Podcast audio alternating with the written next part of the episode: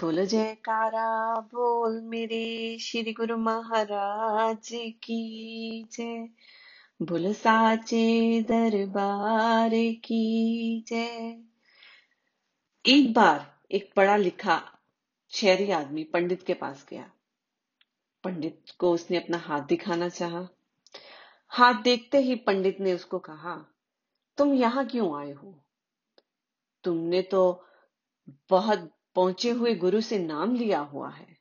तुम्हें तो अपनी गुरु की शरण में जाना चाहिए। तब आदमी ने कहा कि मैं जैसे कर्म करूँगा, मुझे वैसा ही फल मिलेगा। गुरु जी के होने से मेरे कर्मों का फल तो नहीं बदल जाएगा।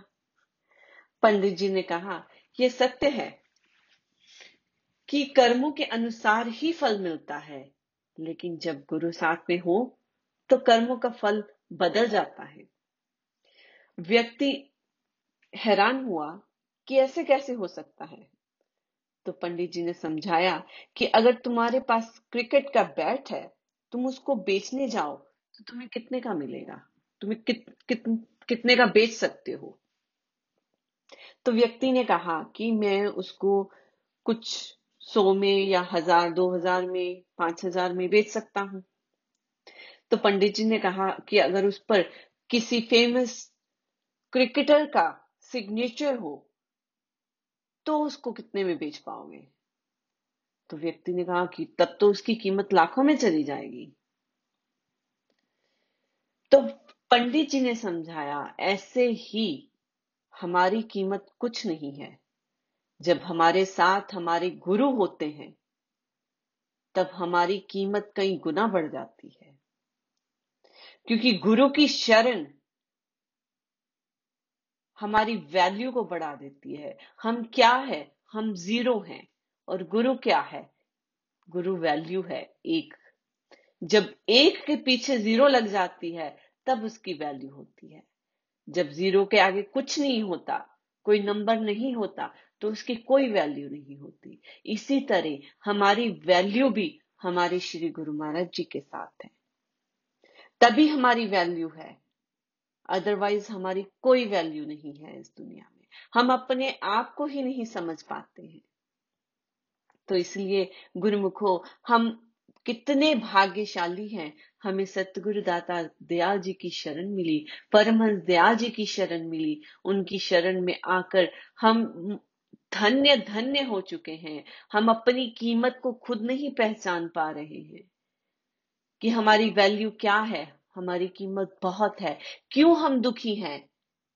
हम इस दुख से ऊपर उठ सकते हैं, क्योंकि हमारे पास तो कुल दुनिया का मालिक है, हमारे सतगुरु दाता दयाल जी। वो कुल दुनिया को चला रहे हैं। हम भूल जाते हैं इस बात को। हम राजा के बच्चे हैं, फिर भी हम भिखारी की तरह जी रहे हैं। फिर भी हम मांग मांग के खा रहे हैं। तो इसको अकलमंदी नहीं कही जाएगी। हम राजा के बच्चे हैं तो राजा के बच्चे शान से जी सकते हैं, पर हमें उस चीज़ की वैल्यू पता होनी चाहिए।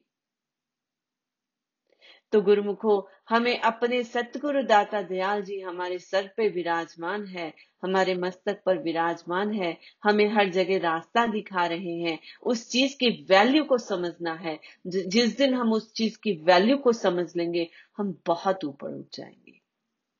जैसे एक बार एक कोर्ट में पढ़ा कि दुखों को ये नहीं कहो कि दुख बड़ा है, दुखों को ये कहो कि दुख से भी बड़ा हमारा सतगुरु है।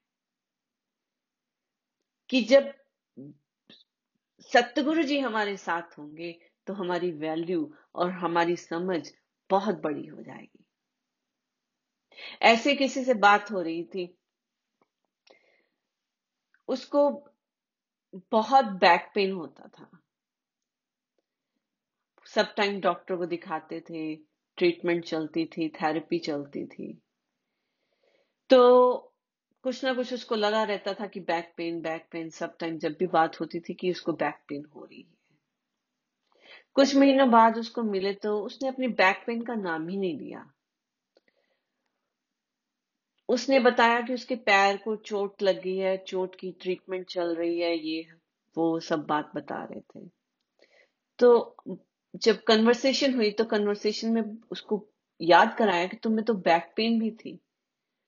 तो उसने बोला कि बैक पेन तो याद ही नहीं है अब, जब से मेरी पैर की चोट लगी है। अब पैर की दर्द है, बैक पेन भूल गई मैं। बहुत सारी चीज़ें हमारे माइंड में बैठी होती हैं कि ये हमें दुख है। जब हम उस दुख से ऊपर उठकर सोचने लगेंगे, तभी हमें उस सुख का आभास होगा। कि जैसे उसको बैक पेन तो अभी भी वहाँ पे थी, लेकिन उसका पैर का दर्द ज़्यादा था। तो उसको अपने पैर का दर्द याद रहा। तो इसी तरह अगर हम अपने सुखों को याद रखें तो हमारे सुख बढ़ जाएँगे। अगर हम अपने सतगुरु को याद रखें, जो हर चीज़ देने वाले हैं, जो सुखों का भंडार है, सुखों की खान है, वो सच्चे आनंद की मिसाल है जो हमें अंदर रोशनी दे रही है। जब वो हमारे साथ रहेगी तो दुखों का तो नामो निशान ही नहीं रहेगा, तब सुख ही सुख होगा। उस सच्चे आनंद की प्राप्ति होगी। उस सच्चे आनंद को महसूस करना शुरू करेंगे। उस सच्चे आनंद में जीना शुरू करेंगे, तब हमें इस दुख का आभास ही नहीं होगा। ये दुख बहुत छोटा लगने लग जाएगा। तब सब अच्छे लगने लग जाएँगे। क्योंकि अभी तो बहुत सारे कारण यही होते हैं।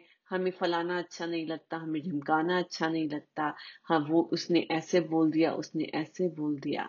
जब आप उस आनंद में डूबने लग जाओगे, उस आनंद के झरने जो सतगुरु के आनंद का झरना है, जब हम उसमें डूबने लग जाएँगे तो ये छोटी छोटी बातें तुच्छ लगेंगी।